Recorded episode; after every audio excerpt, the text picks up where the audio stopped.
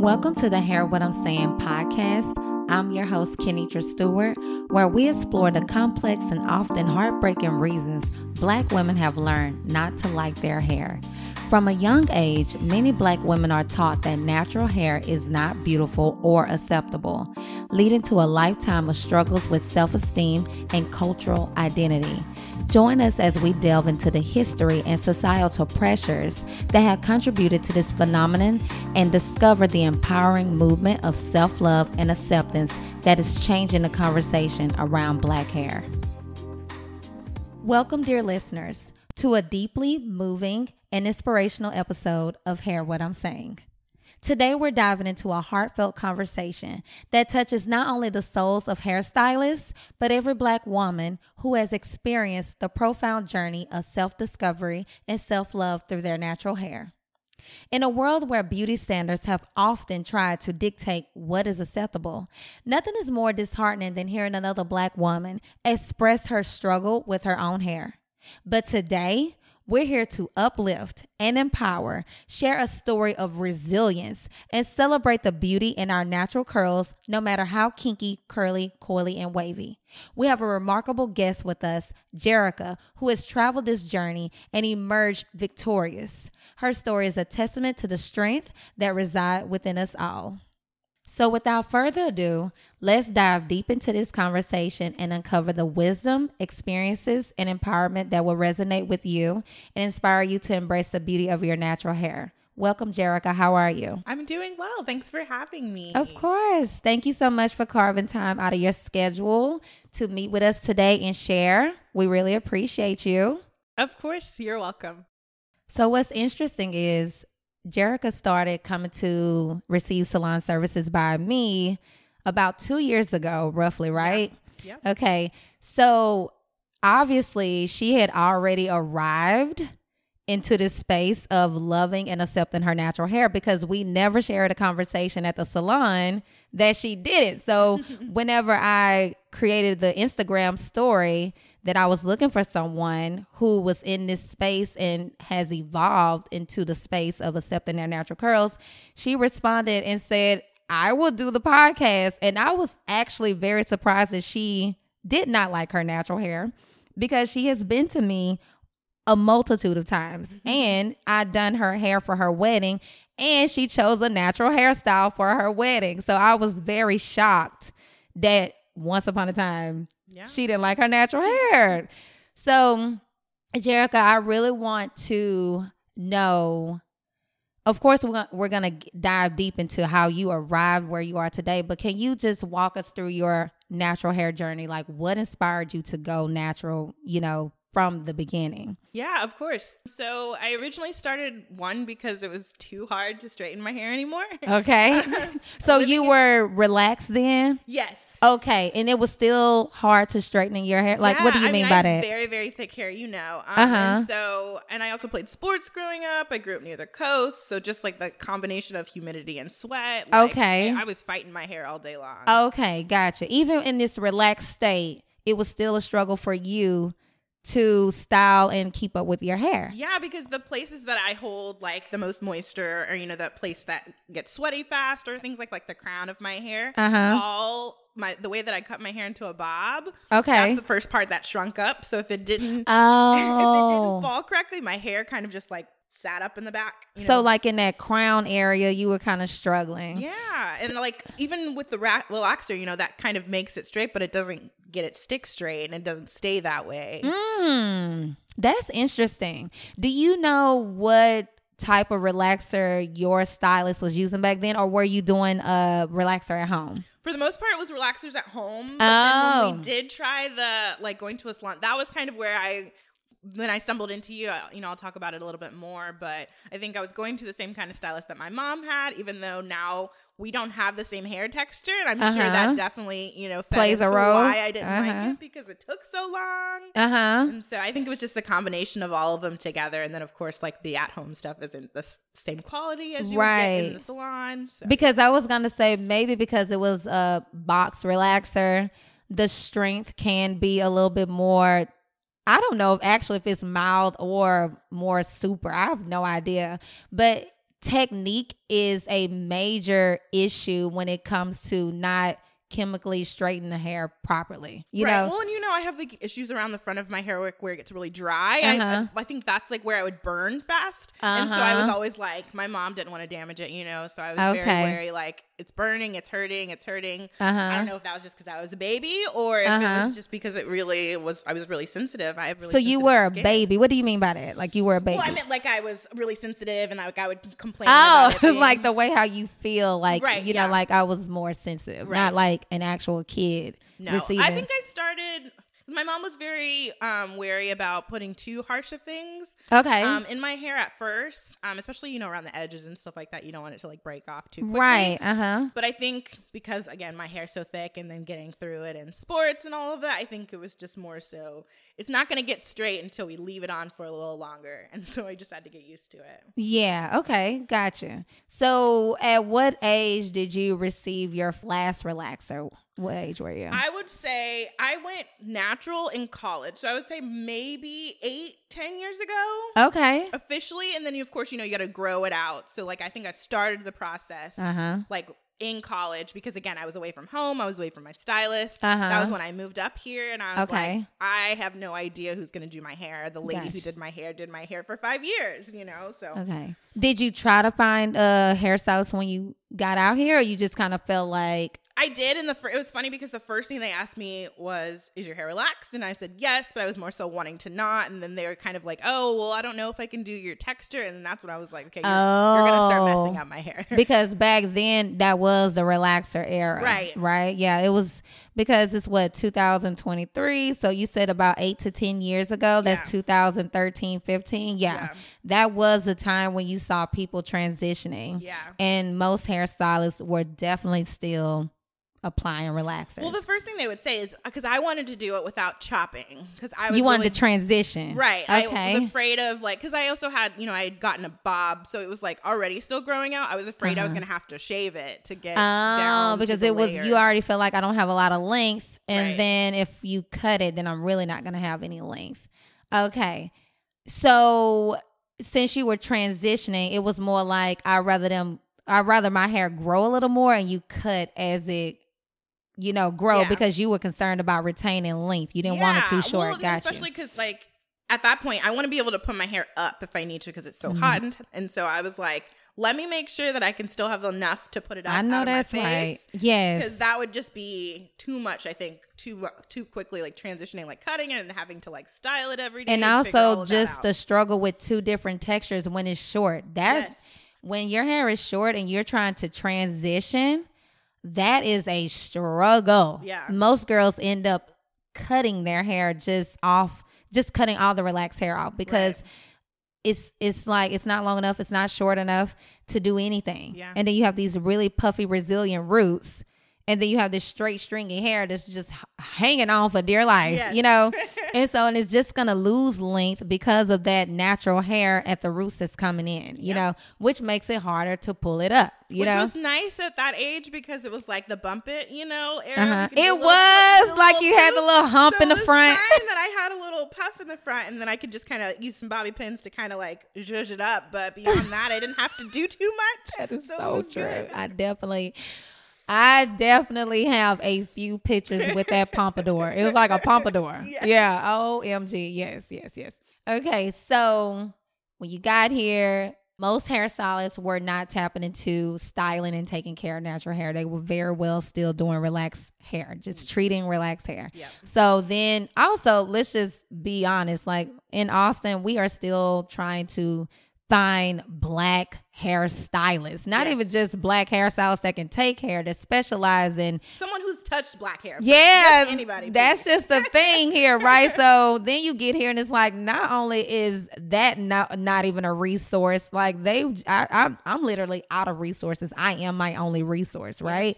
Okay, so you decided from then on, like, what happened? Like, what happened? Well, I was fine. I would travel actually four hours to go back and like schedule appointments to get my hair done. Uh huh. When I would go home, you know, I'd make a trip out of it, see my parents, um, Uh-huh. and then I get my hair done. And that was really the basis of why I would go. okay. to kind of get me set up and you know get me like a trim everything and Uh-huh. then um I would only do. I was still wasn't relaxing, so she would wash, you know, detangle. I would like detangle myself, you know, leading up to it. Uh huh. She would kind of style it, kind of blow it out, things like that. Maybe flat iron it. Or I was gonna ask, but I wasn't yeah. relaxing anymore. Mhm. Um, and then you know, just enough to like maintain it. But yeah, I was driving four hours to go back home to schedule appointments. And now when I first started doing hair out here and I and I was, you know, hearing more clients say, Oh yeah, I drive to Dallas and I drive to Houston, I drive here to get my hair done.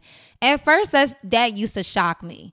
But you saying you drove for four hours to get your hair done, it doesn't even shock me because it's like a thing that black women have to do out here in it. Austin because there's really any there's no hairstylists out here for black women Right. that cater to specific needs that black women need for their hair. Well, it's it's a, like a common problem. So then I also ran into the issue of like someone be like, "Oh, oh, oh, yeah, I can do black hair," and I'm like, "Can you really though? Like, Uh-huh. what, what can you do to black hair?" Was this like, a black stylist or was this She, no, she, I think she was like Hispanic or something, but she Okay. was recruiting like actively like people of color and like you know more power to her. I didn't you know nothing against her, but I Uh-huh. was also kind of wary because one, I don't know you, and that's already like a boundary that you have to kind of step into, You especially with somebody. curly hair we're more vulnerable about who does our hair when we Right. tap into this curly hair world that's true yeah Yeah, and especially because I'm coming into it completely blind, and I would like somebody to know what to do so I feel comfortable. Like Right. I'm going to someone who, you know, ideally would have this experience that I'm trying Uh-huh. to tap into. And so if you're wary and I'm wary, like this is not already the go- energy is not matching it's matching but not in a way where it needs to be in harmony Right, you and I'm willing to pay for what I need to pay for, but Mm-hmm. my thing is also I don't want to then regret months later having to, you know, shell out this much money and then look in a mess. You know, for you to say she was Hispanic, there are a lot of Hispanic women that can take care and style textured hair. So that's even shocking to hear that Yeah. she didn't appeal to what you were needing, you know? But did she do your hair? Or was this a consultation? It was a consultation, and Okay. like she had, she was more so encouraging me. Oh, like to do protective styles. Like, oh, you need to do this to protect your hair. And you were still transitioning, correct? Right. Okay. Yeah. And so okay. I was more so like, that's fine to do, but also I want something that I can do myself every single day. Mm. And then coming to, you know, a stylist to, you know, cut, trim, all the good things to keep it but healthy. you want to know how to maintain Absolutely. without With a protective texture that I'm trying to figure without out. a protective style. You know what? because at that point, I didn't even know my texture. You know, like, No, I didn't really because you had two my different mom Had textures. long, stick straight hair. She relaxed her hair. Yeah. And then even you can't go by your mom. You know, your mom can have one texture, you can have some completely different. Your dad, all three of y'all can share different textures. My So- dad's Hispanic on his side too, so like, there's all kinds of things like. yeah, so I'm like, you could have tapped anywhere in that Yeah. DNA and got a texture, you know. Right. So even with, you know, at least with your mom and your dad, it's like some point of reference. Like, Right. is it gonna look like the two combined or one or the other, you know? But I will say it was that was pretty good advice, you know, to resort to protective hairstyles during a transitioning phase because it is very challenging to style two different textures Yeah. because you have to treat them according to the textures. Right. So it's like on one half you have straight hair, then the other half is curly. Mm-hmm. And they both need specifically different things because one is still chemically treated and then one is not chemically treated at all. Right. So that's actually how I transitioned. I went from braids, I went from weaves because I knew if I didn't protect this to a certain extent, and I'm a low maintenance person, I was like, I'm not going to be doing this every day. Yeah. So it's kind of like you got to do what's best for you in those moments, according to like your lifestyle. Like, are you low maintenance? Are you high maintenance? But it sounded like you were willing to maintain in Yeah. between. And then see me, I was not, you know? and so I almost want to say she probably didn't quite know how to help you maintain it at home because Right. it can be such a difficult journey. Some people have given up during that transition phase because they try to style it themselves in between yeah. and it's just a lot. And I was actually one of those people as a hairstylist. I was like, I can't do this. I can't do this. And I relaxed my hair. I had went an entire year and then I relaxed my hair. I was like, it's not long enough to cut for me right now, but I just rather just take the easy way out and just relax. And immediately I regretted it and I never got a oh, relaxer wow. again. Yeah, I was like, I'm just gonna make it work. I'm gonna stay committed, you know? So I'm almost thinking like she probably resorted to that solution just because maybe in her small or large history of clients like you transitioning, she's it, it don't work out. It don't work out. Yeah. But that still doesn't omit the option of giving you the option to do it yourself. You know, at that point, that's when you or, do you know, be real. Like it's gonna be a lot. or be real Yeah. like be transparent you know like you know yeah we can do this but this is what you need to do in between time Right. you know yeah and then from there we can decide if that doesn't work we'll resort to the protective hairstyles right, Right. yeah okay so from the consultation did you ever go back to this hairstylist to get your hair done or did what did you what did you decide to do no, I did not. I think Uh-huh. I was a little afraid. Um, Mm-hmm. and so then that point, I, in my research of looking into other people, I actually was like, okay, what can I do in the meantime? Because my options look really sparse. uh-huh Um, so I started looking into more products then instead of Okay. like things that I could do better for myself. And so I looked into like what kind of products I needed for my hair because I was transitioning, really like avo- things to avoid. so where where were you resorting for this information like youtube like where where did you go to get these resources So I would ask my stylist back home, you know, Okay. hey, like, you know, because the things that I had, you know, my hair would get really dry. Things that I mentioned to you when I started, my scalp would get really itchy, really dry. uh-huh And then I would dry, like, my, my hair holds water forever, but it doesn't Yes, seem to. it does. but it doesn't seem to like do any good for it. yeah, You know, low, seems that like low porosity, y'all. That's what low porosity is. Your hair hold all that water, but it ain't penetrate no strands. That's No, a dead indicator you have low porosity. yes. So a lot of it was things to do overnight. So she would give me things to put in my hair, and then she was like, "Your hair is gonna hold this all night long. Just wrap it in a shower cap. You know, put a little bonnet over that shower cap Okay. to really retain the moisture." And she was like, gave me good advice for that, which made it more manageable. Okay, so that could- did that advice did help you. Yes, because it was like my hair would get, you know, from sweating or whatever, then it would like ball up and then you try to go through it in the morning or whatever and then start the whole process again. Okay. But she gave me advice for things like hair masks and oils and things to put in my hair at night. Uh-huh. So then as soon as I put, you know, something to him in the morning that I was able to work with something in the morning. Gotcha. Whether it's detangling, because that will help me, you know, later in the day. Whether it's putting something that I'm going to be outside and all all day, it'll at least hold some sort of moisture. Whatever it was for that day, Uh-huh. she gave me good advice for good products for things that'll help it. Didn't necessarily like try to achieve a certain texture. I just was going for manageable at that point. and taking care of the Right. integrity of your hair. Right, because Okay. I had length, I had, but it was definitely like I had to start doing something to it to actively take care of it as it was transitioning. So, what styles were you wearing in that time? A lot of so I had like I put pull it up into a puff, and so whether I so could- you even though your ends were straight, you were still able to manage a puff. I was. Okay. And so the way that I did that, I like I said, I'd kind of do like flat twists in the front or something, or Uh-huh. braids in the front.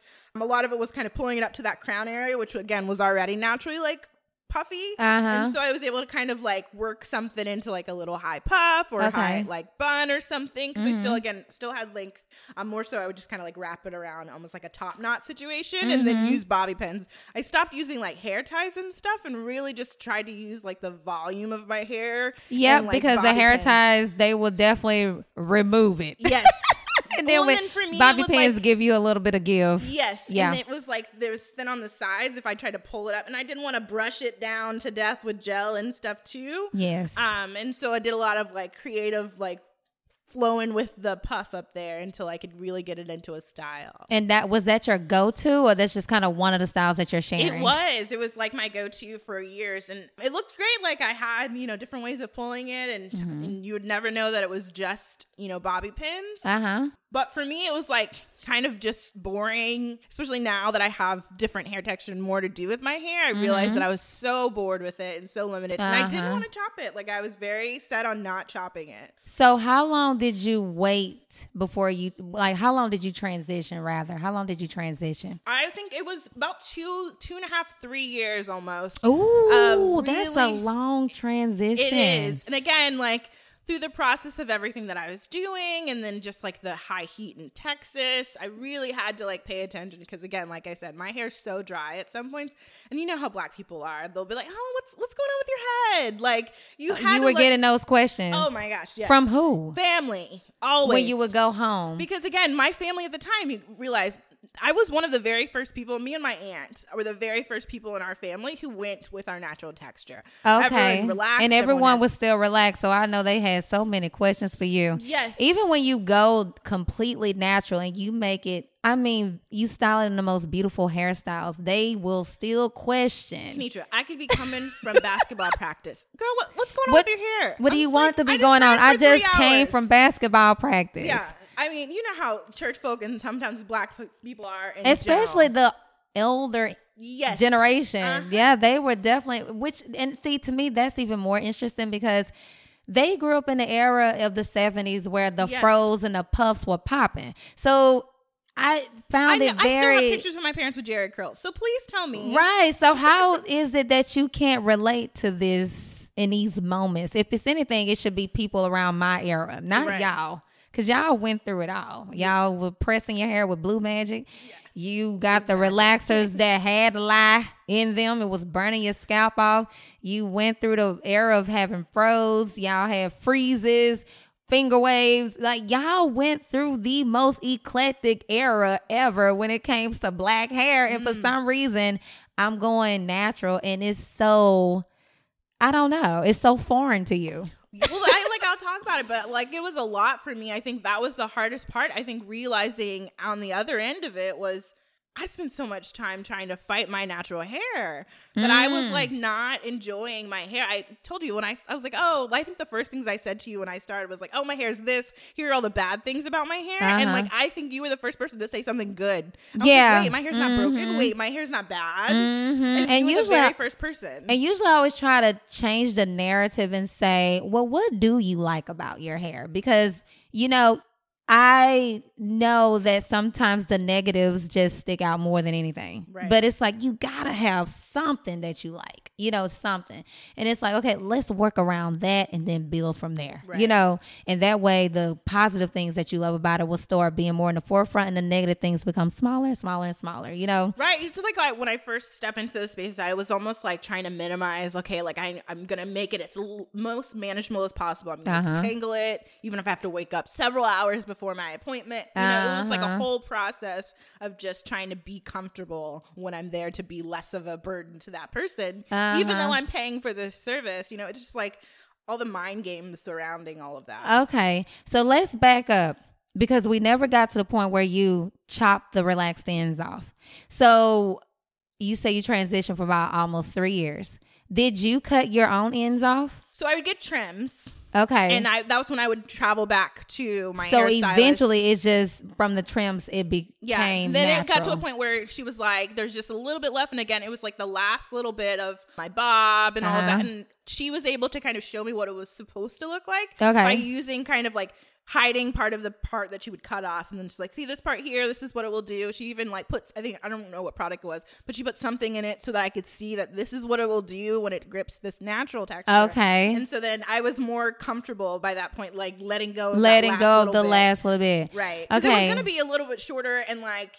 I'm very, I say this all the time when I do my hair with you, but I'm very adamant about the way it looks around my face. Because if you don't have, you know, if you change too much around this, your face, Yes. it kind of change the way you see yourself. Absolutely. And so I was really wary about that. But once she was able to kind of show me that, you know, this is still your hair, this is, it's just going to be for a little bit, I was able to realize that each time I went, she trimmed more, not Uh-huh. because like she, it's going away, but because it's growing out, because it, it needs to go. it away. needs to go and, and Yeah. it, I'm telling you like I have been through that as a, a hairstylist where clients it's like literally a centimeter it's Yes. like it gotta go it gotta go Yeah, that's what it was. that's that emotional attachment at that point because it, it literally has nothing to do with the physical attachment because No. it's not even really there No. you know so how many years did you drive back and forth to your stylist I, up until I met you.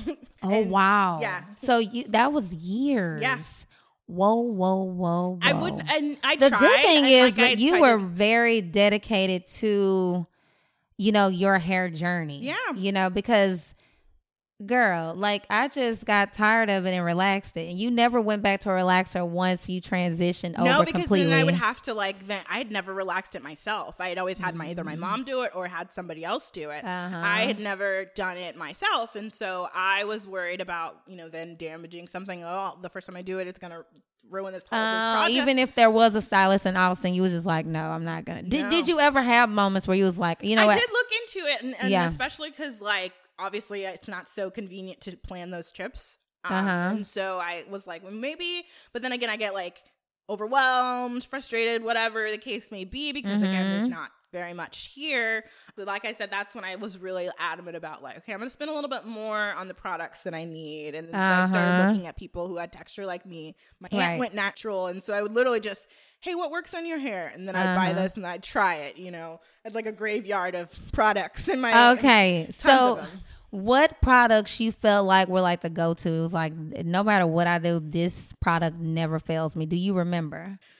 Um, so I started out with oils, which I know now we're moving away from the oils all of the time in some cases. I mean, like I tell everybody, like you have to do what works for you. yeah. because th- this is what also makes the natural hair journey so just not enjoyable.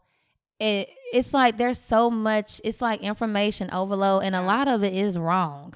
A lot of it is so wrong, you know. And this creates the stress for going natural emotionally because of this information. And it's like you really only need a little small hair care regimen Right. that's for you and move on because uh, i hate when people come at the audience what no matter what platform you on you come out so matter of fact and you are so wrong uh, the majority of people out here are wrong about natural hair care because none of us share the same exact pattern. Right. And if you do have similarities in pattern, that does not mean you have the same porosity. So what works for you in hair products because porosity is the ability for the hair to, to absorb moisture. So if you have high porosity, I have low and she has medium, but our textures are similar, the product is not going to work. Right. You know what I'm saying? So, it, and until we understand that, that's when we're really going to take off on a natural, healthy,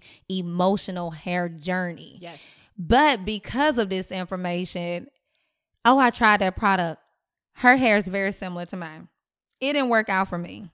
It's not going to work out for you because one is similar, it's not the same. That's Right. number one. Your textures are similar, it's not the same. And then you have to consider porosity because I can't tell you how many natural heads I have touched, and no one strands are even the same. Even on one head of hair, Right. your hair ain't the same. You can have looser texture in the front and tighter in the back. Mm-hmm. So you really mean to tell me that your hair is just like hers? That's why it's not working out for you. Right. You know what I'm saying? Yeah. Yeah, it's a lot to take in. You It is. realize. Uh huh. It's like, oh, okay. Especially when they compare um, natural hair by like textures, by pictures. Yep. Like, oh, this is a this texture. Oh, this is a this texture. And so you Mhm. think it's like one size fits all. Like, oh, I'm closer to this one. And it's not. And that's why the advice I can give someone out there is find a natural hair care specialist. And then they will help you with a specific regimen catered to you. Because if you don't even have the same hair strands as the people that brought you here in the world, there's no way you have the same hair strands as somebody you don't even know. Right. You know what I'm saying? So that's one solution to helping you, you know, progress in your natural hair journey if you are struggling accepting your natural hair. Mm. Yeah. Okay, so now that you are fully transitioned, what are your next steps to taking care of your hair and just, you know, flowing through your natural hair journey? So that point, again, I was saturated with products. And so I was just kind of trying to maintain what would do for me. Like I can detangle my hair, just getting a, a weekly like schedule for myself. Okay. Did that. And then I started like wanting to do, you know, more with color. And then I was like, okay, I'm not going to do relaxing. But then I was trying to look into like healthier color that wasn't using bleach. They had a lot of those like waxes and those like, Mm-hmm. Right, those temporary, things. And So. I was like playing with my hair at that point. Then I started to try to do more. So at that point, it was fully transitioned, as I mentioned, but it was again like some places were longer, some places were shorter. This is like it was after it Oh. started to grow out within my actual texture. Mm-hmm. And so then that's where I was like, okay, I would trim some places like if I got knots, I would, you know, cut those places like if I Right. couldn't detangle them or, you know, I would really switch and find like I got a Denman brush, you know, things like that that I really needed to have like staples. I started looking into like reducing the heat and Okay. things like that, just taking care of it, but things that I could do on myself that aren't me going to seek somebody out. Because again, I've tried, figured out this is better for me. So you did try to see a natural hairstylist once you fully transitioned. when I fully did, yes. okay, so what happened there at so I that went to appointment? someone in Houston. Okay. again, my aunt had already gone natural, and again, I'm still using people that I know and people As a know. resource. right? And so I Uh-huh. went to someone in Houston. She did my hair really well, but again, it was out of my area, and it wasn't. She was a little bit expensive as well. Like she charged me, and it was like a four five hour process. And what would you get done at these Oh appointments? So she So she like did like a treatment. She you know convinced me that I need to do these detox and things, and I assumed it was because like oh you know my hair is really dry, and so this is really supposed to help lock in the moisture, and that's what this whole process is for. I don't really know. Who knows? But again, she was like the old school style where you kind of had multiple people going at once, so it was a longer process than it Oh, actually. that's why you were be. there for so long. Okay, Right. got you. And uh-huh. she just would put something like I don't know, a mask or something on, you know, on my hair and set you to the have- side. Yes, Mm. Have me sit to the side, and that was like my big thing. When you were like, "Oh, I only schedule one at a time," I was like, "Sold." Done. Yes, absolutely. Because that's the biggest deterrent. Because Yes, my I know anxiety me who cannot. has hair that's gonna hold water until the next year. Uh, yeah. I was gonna be there forever. I Yeah. Mm-hmm. So it okay. really discouraged me to like go there. Again, she did my hair really well. She was the one who kind of showed me what a diffuser actually should do. Um, 'cause I didn't really Oh, okay, understand what the process was. Like, you know, I'm like, it just looks like this little, you know, strainer on top of a blow dryer. I don't understand what it actually is doing and what's important about it. Right. And she told me about like not use switching my towels when I dry my hair off, and you know, Instead of like that. Right. What did she advise? microfiber. Okay. And then also there's like a thin one. I forgot what it is, but she had shown me this like thinner one that was basically like the equivalent of wrapping my hair up Yes, with it, but uh-huh. it just kept everything there, and especially Holding that hair. moisture instead of drying out your hair. Right. So she Good. gave me That's she did give me advice. Mm-hmm. great advice and she was um, she was like an older lady and she was really practical about the advice that she gave me and she's like, you know, I would tell you to use this, but again, it's probably really expensive. So, you know, this is just as good and it's probably easier to to come by. Okay. Things like that, which were really practical for me. You know, I was the time I was like 21, 22 and so I Oh, like, yeah, yeah, yeah. a ton of money, but it was really nice to like Mhm. Seek these things out and then again she was like you only need to use a couple drops when you wash your hair you know only a couple drops Yes. not like overloading because again Yes. i'm thinking everything is like conditioner i need to throw it in and you know use as much as i can Yes. Okay. So, what styles would you like? How would she style your hair at the end of the appointment? so then she was the one that kind of would would do like flat twists or twists in the front but the, a lot Mm-hmm. of it was just naturally free flowing but she would do things to frame my face so i didn't have to like add a bunch of things at the time i liked wearing headbands and so she would show me different ways that i could pin it back and it would look different ways different ways of parting so i mm, was she very was adamant good. She was so she educated you. She did. She, That's and she- amazing. again, and not just here's what I want. Because again, people go in, I want this style. And it's like, girl, your hair is not going to do that. So she actually showed me that, girl, your hair ain't going to do that. But this is what your hair can do. Okay. By doing Very it, you know, realistic. if you like to wear your hair parted this way, I will show you a couple of styles that you could do this way, or you could do this and then pin it back. And so there was a lot of things that she showed me that I could still do that didn't change the way that I looked to myself, but Okay. also gave me something to do with my hair. Okay. So you would use her regimen at home as well. Right. Did that work out for you, or did, did you feel like you kind of struggle here in between? You it know, was a little bit here and there, but then I realized that when it got harder, that I needed to do more to my hair. So I needed to really detangle it. I need to spend time, you know, putting more conditioner, leave-in, whatever. That's why would it get harder? What do you um, mean? Because it would, my hair would get like you know throughout the week. It wasn't easy to like refresh the curls. I would need to, you know, in between, closer to when you need to wash, but you don't necessarily need to have a full wash day. Right. Like learning the balance between those things and like you know simply I could have sprayed it with you know water and then really you know worked it with my hands and then put a little product here and there and then Mm-hmm. did something else and it would have looked just as great. But again, I'm so used to everything being stick straight, everything being in place. That in my you didn't mind, allow yourself to have the creative freedom of what your natural hair just want to do. Right, because I was thinking of like worst case when it was going to get really tangly, it's going to start breaking off, I'm going to get fairy knots. Oh, And So I was really trying to like, what can I do to keep avoid that instead of like your hair is naturally going to revert like that. Yes. So you need to work with it instead of against it. Absolutely. that is music to my ears that I'm always informing clients like please just work with your hair.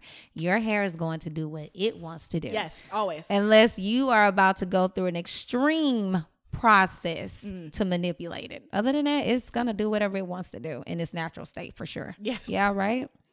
So it sounds like the hairstylist in Houston definitely educated you and dropped Mm-hmm. gems to help you at home with how to take care of your hair, how to upkeep style, etc. Right? Absolutely. So you did mention you experienced some challenges. You know, even though she gave you a guide, you did still experience challenges at home. Mm-hmm. So can you help us, you know, understand it? Like walk us through that situation whenever you experience that. Yeah. So, like I mentioned, I the whole time when I was transitioning, I really just wanted to avoid chopping my hair. So when I finally did, I was like still battling that. Okay, like this is okay, it's fine. Like I'm liking what it's doing, Mm-hmm. but just getting used to the in betweens where how, the way that it changes. Again, my hair is so thick, but it shrinks up. Yeah, so, major so, shrinkage. So so tight. So for me, even though my hair's super long, that was really daunting for me. Is when my hair would shrink up, and it's like I've worked so hard to grow this. Like what the hell? Like Yeah. where is it? Yeah, that's true because it's like I have length. Yes. I stretched my curls and the length is there, but when water hits my hair, it shrinks back up to my scalp. If you are one of those people that what it what your hair is saying is you have very skinny hair strands. And if you think about a skinny hair strand opposed to a fat hair strand, a skinny hair strand has no weight. Mm. So it's not going to be able to, you know, hold, the weight. yeah. There's no weight to keep it down and stretch. But when you have skinny hair strands, it's so light Mm. that as soon as water hit it, it's just going to revert back. Does that make sense? Yes. Yeah, that's exactly what that is. So that for me was the. I mean, even still, like I have to be wary about. You know, if I want a certain style, it's like okay, it looks great right now, but the Mm-hmm. second I, you know, any moisture, it's it's gonna shrink up a little bit. So I need to get used to, you know, what it's gonna look like in the those in between stages. And so for me, that was my biggest insecurity was feeling like because you know everyone's like, oh, you're bald headed, you're bald headed, like that just natural thing. And so Mm. it's it's for me, and especially with coming from a family of like long, thick hair, Mm. that was me for me was my biggest insecurity is when my hair would be at those moments. My dad would always, you know, make comments, oh, you know, your hair, you know, it looks like a boy, or oh, your hair, and it was Mm. like in fun. And it wasn't, you know, it was like teasing kind of fun. It wasn't anything. it was harmless from him, right? but how also you it fed into, but how you received it, especially coming from your dad, because Right. you know your dad loves you and he thinks you are the most beautiful girl in the world.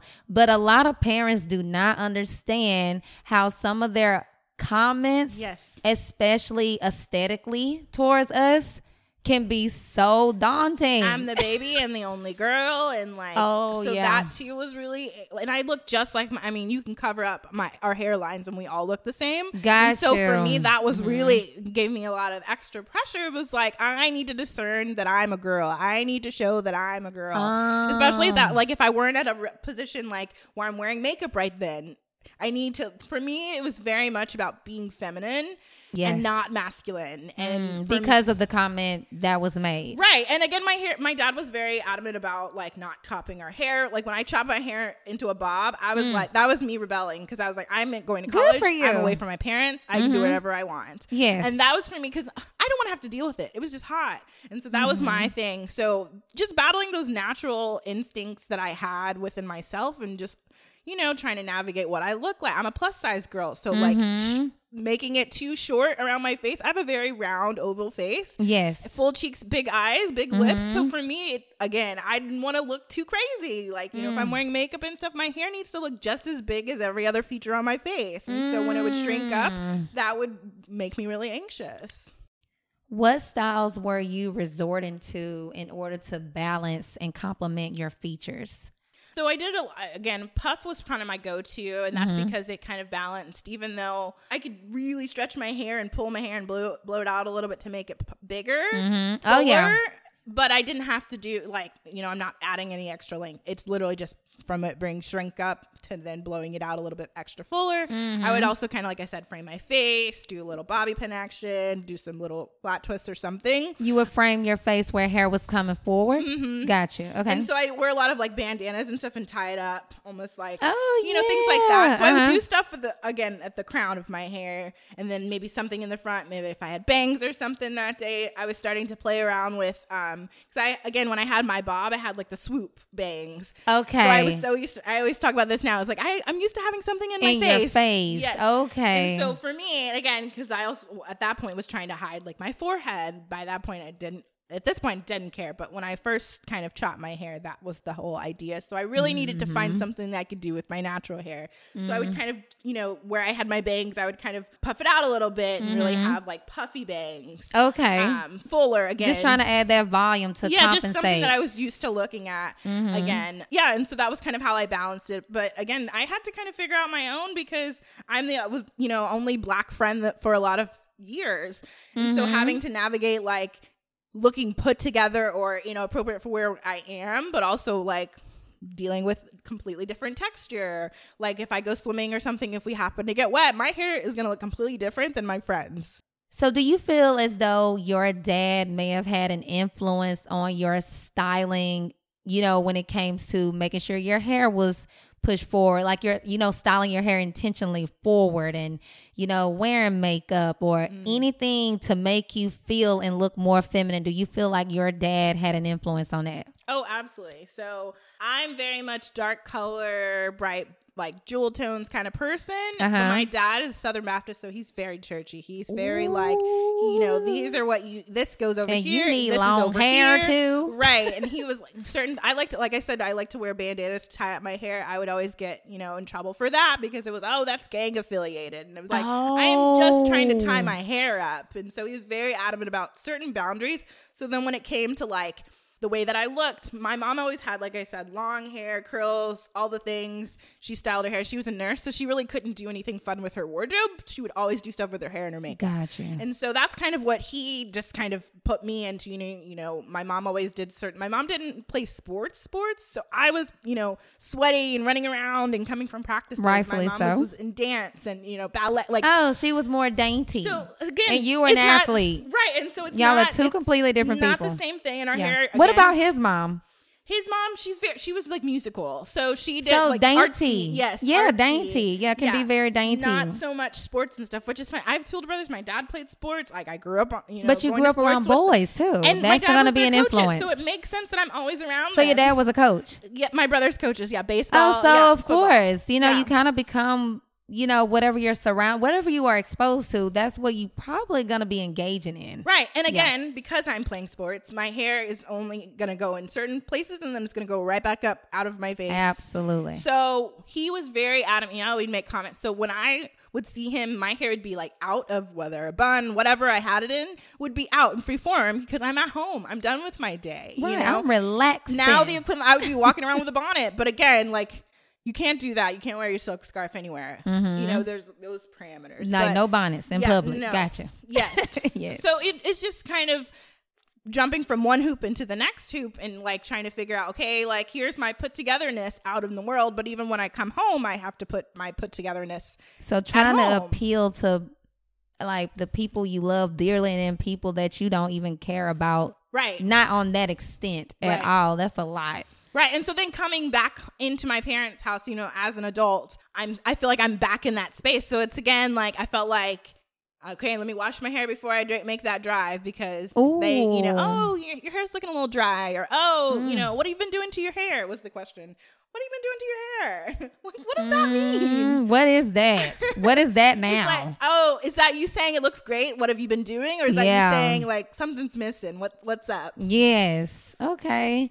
So, did you also receive the comments from your mom, or it was just mostly your dad? No, not so much my mom. Mm-hmm. More so, yeah, it was more so my dad. I think the pro- the things that came with my mom um were genuine like questions because again she had relaxed yeah. and then everyone was starting to be more natural around her and so she was more so just like you know how is that Uh-huh. um, so hers were genuine like questions, you know, curiosity.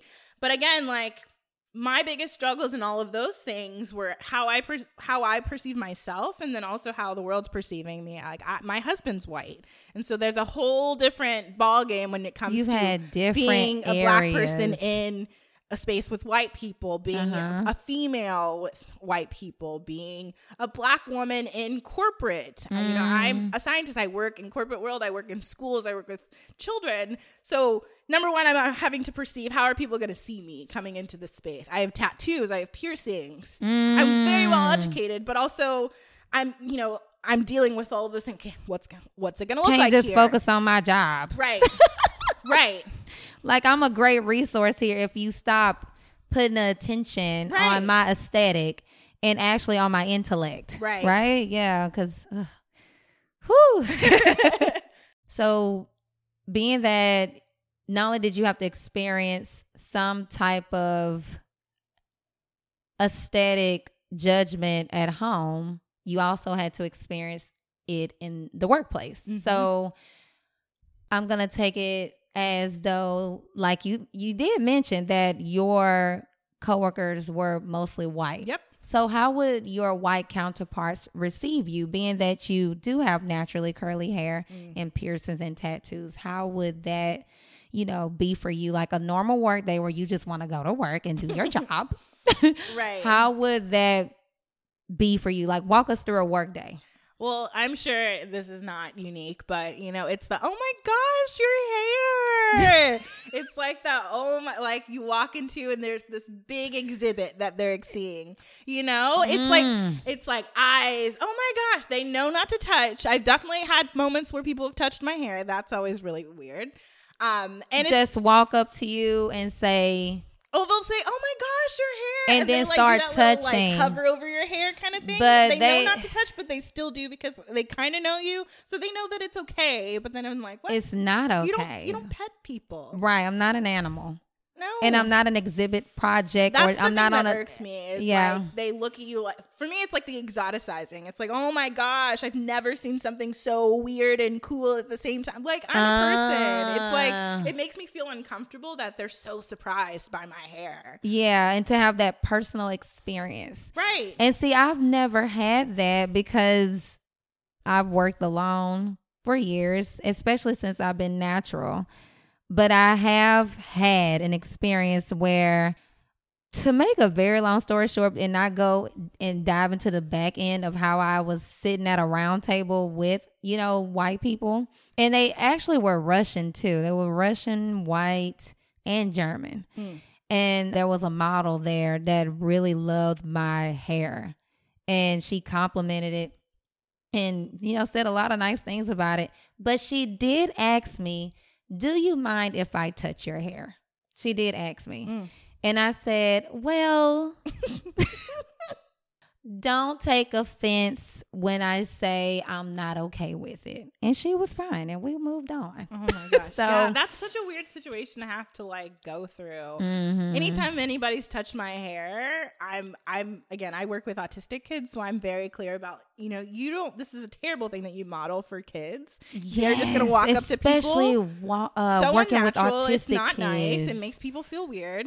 I, and I usually will kind of like if it's someone who I work with who Uh-huh. knows that they should not be asking that or doing those sort of Right. things. It's like I'll do the same thing back to them, and it's like this is weird, right? We're doing these weird things to each other. A- and I actually informed my daughter. Now, my daughter went through that in Yeah. gymnastics because, I mean, let's be honest, like gymnastics, now today, you can see a lot of people of color in mm. that sport. But Taking it over. but seriously, yeah. But see, but back then when my daughter was in gymnastics, it was still very white predominant, Yeah. you know. And she had this one girl that would always touch her hair. No. And and I watched my daughter one time, you know, defend herself by pulling her hair Mm. because she was touching my daughter's hair. I watched my daughter turn around And I don't know what she said, but I know she told her, stop touching my hair. So my daughter turns back around, is getting ready to run on the vault, and the girl touches it again. So my daughter reached around and yanked her ponytail. And guess who got in trouble? Of course she did. My daughter did not get in trouble. Oh, surprise! Good. You- no, but it created this entire situation where I went to the Facebook group meeting, letting people know that you know, like basically the parents in the, in the group. Listen, giving them all the rundown about what we continuously have to repeat about not touching our hair. That is the issue. It- Yeah. just because let me explain to you why I don't want you touching my hair. Constantly repeating, and I repeated it, and Ah. I also told them, however, my daughter choose to defend herself, because at that point you're being invasive and disrespectful. You already came You're touching place. my daughter. My daughter is taught if anybody touch you. By all means, you have the right to defend yourself if you have given them a verbal warning. Mm. You know, so I told them, I'm just letting y'all know. Please tell your daughters to stop touching her hair they and, and and since I said she is allowed to defend herself, oh, I don't feel safe bringing my mm, daughter to Oh, practice okay. anymore. Of course. Right. And so and then it became this thing where it's like, okay, we have to have a parent meeting because now they don't feel safe bringing their daughter to practice because now Dominique is a threat. Because she reacted like any other typical person would. would have reacted, right? So we get into this meeting, and I'm like, okay, I already know what this is about to be. My Mm. daughter's about to be the problem. I'm about to be the problem because of what I said, Angry et cetera, et cetera. Yes, right. But that coach got in there, and she was like, look, no one should be touching anyone. And if your daughter continues to touch another gymnast after they have been verbally warned by the other gymnast, you can just get kicked off. You know? Good. She was like, at the end of the day, your daughter is not focused on what she needs to be focused on if she's constantly touching someone. Mm. And, and- touching is just inappropriate, period. You know? And, and and the crazy thing is the aura in the room initially was, hmm, yeah, we about to have this meeting and you are about to get it together. But it was flipped. Good. And everybody left uncomfortable except for me Good. and the other people of color in that room.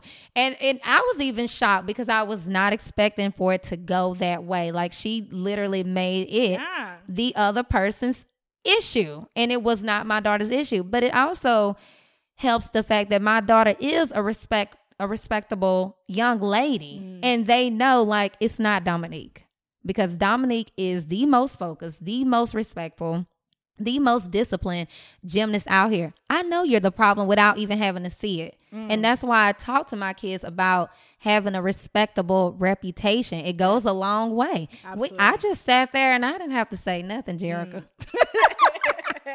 but yeah, so back to you. I had to share that, you know, but back I'm glad to you. went that way because that's not common. It's not I common. It's not common. And I felt so just finally, you know, just finally, Mm. somebody, if not all of you get it, I know her coaches, they get it. And it just it felt good, you know. Yeah. Yeah. And my daughter felt safe again, you know, because they don't understand when you don't listen, now she don't feel safe and now she can't focus and do Mm. what she need to do. You know? So okay, so back to you. So people would come up to you, ask you, can they touch your hair? Mm. Have you ever allowed someone to touch your hair? I think the only time I did is if I had braids in or something. Ooh. And that would okay, that makes sense. But I'm thinking I'm comparing. Why it do you to, still want to touch I'm the braids? Exactly. I'm comparing it to someone who like because for us it's like apparently when we go to the salon it's like we're we're getting a whole like facelift like we're getting something so crazy and brand new whereas people go to oh you know it's always like oh i'm gonna get my hair done i'm getting my hair done like Mhm. they're doing this and they get like highlights or they hold the you know whatever they do to their hair A and it's not a haircut. huge thing oh your hair looks cute that's that's is all it is oh i love the new thing That's true. for us it's like oh my gosh can i touch like i've never once gone out of my way can i touch your hair no, I don't want. It anybody. feels invasive. It What? feels invasive. it's to, hair It It- is hair yeah. I- it is hair It's not a foreign object. like I, ju- I just I really don't understand, and that's why it bothers me when employers like make such a big deal. I've never had the luckily never had to like experience like being discriminated against with as far as like. Good. I, Okay. I know that it, it's definitely something that I had to navigate myself. I think going into it, I, luckily I worked in schools, and so there's lots of different people in schools. You know, I never, never had to deal with any of those things. I never put any crazy colors in my hair, so I never Uh-huh. had to deal with any of that.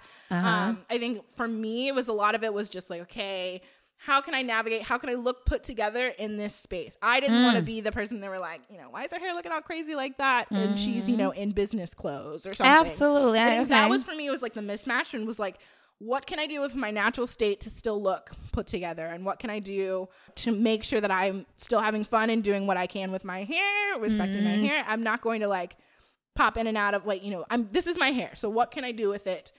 but you were through? still wearing your curls. Absolutely. Okay, because you know there are some situations where black women won't wear their natural hair because of their job. And well, it- and I work Mhm. with autistic kids, and so my kiddos would are, are aggressive, and so naturally in our field, you put your hair up because it will get pulled. You know, I wear glasses, Mm-hmm. so I take off my glasses. So there's things that I do at work that are different than most cases, right? But it just so happens that it was nice that my hair's thicker, and so if they try to pull my hair, it ain't good. Their hands are gonna get tangled in my, Yeah. my you know. It at least it'll help me. They can't drag me all around the room. You yeah, know? because the, you know your hair defies gravity, so it's not like hanging. You know what I'm saying? Where they can have it can be so easily accessed Mm. to manipulate in any kind of way that they will want to. Right. You know? And so there's nothing really I never really had to deal with any of those things, but I definitely did. It was definitely a mental game and for myself getting comfortable. Okay, this is your hair. Like this is your hair. Because in my mind, like for me, it was I had more formal styles when I had my straight hair. I had Yes. more, you know, playful styles when I had my straight hair. Uh-huh. With my curly hair, it's like, what can I do? I I part my hair differently. I put my hair up in different ways. Uh-huh. I do flat twists, you know, maybe with bobby pin, with pulled up, with scarves. So there's definitely different things that I can do, and there's things that I'll wear in my hair that I won't maybe wear to work or something. okay. But it's my hair. like it's my. Uh-huh. I'm not going to make this huge overhaul change to go to my work.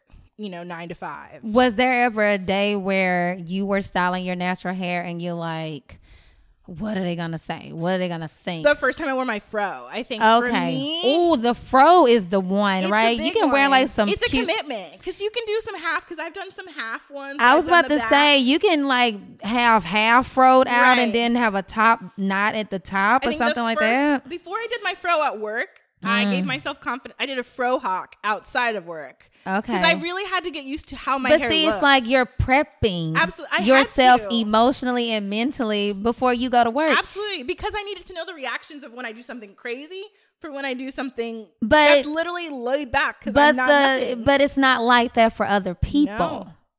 So it's like I have to mentally and emotionally. Because what's the equivalent of a, for a white girl? Let's just say, what's the equivalent of like the same thing? You know? Like, yeah, we- that's not a- true.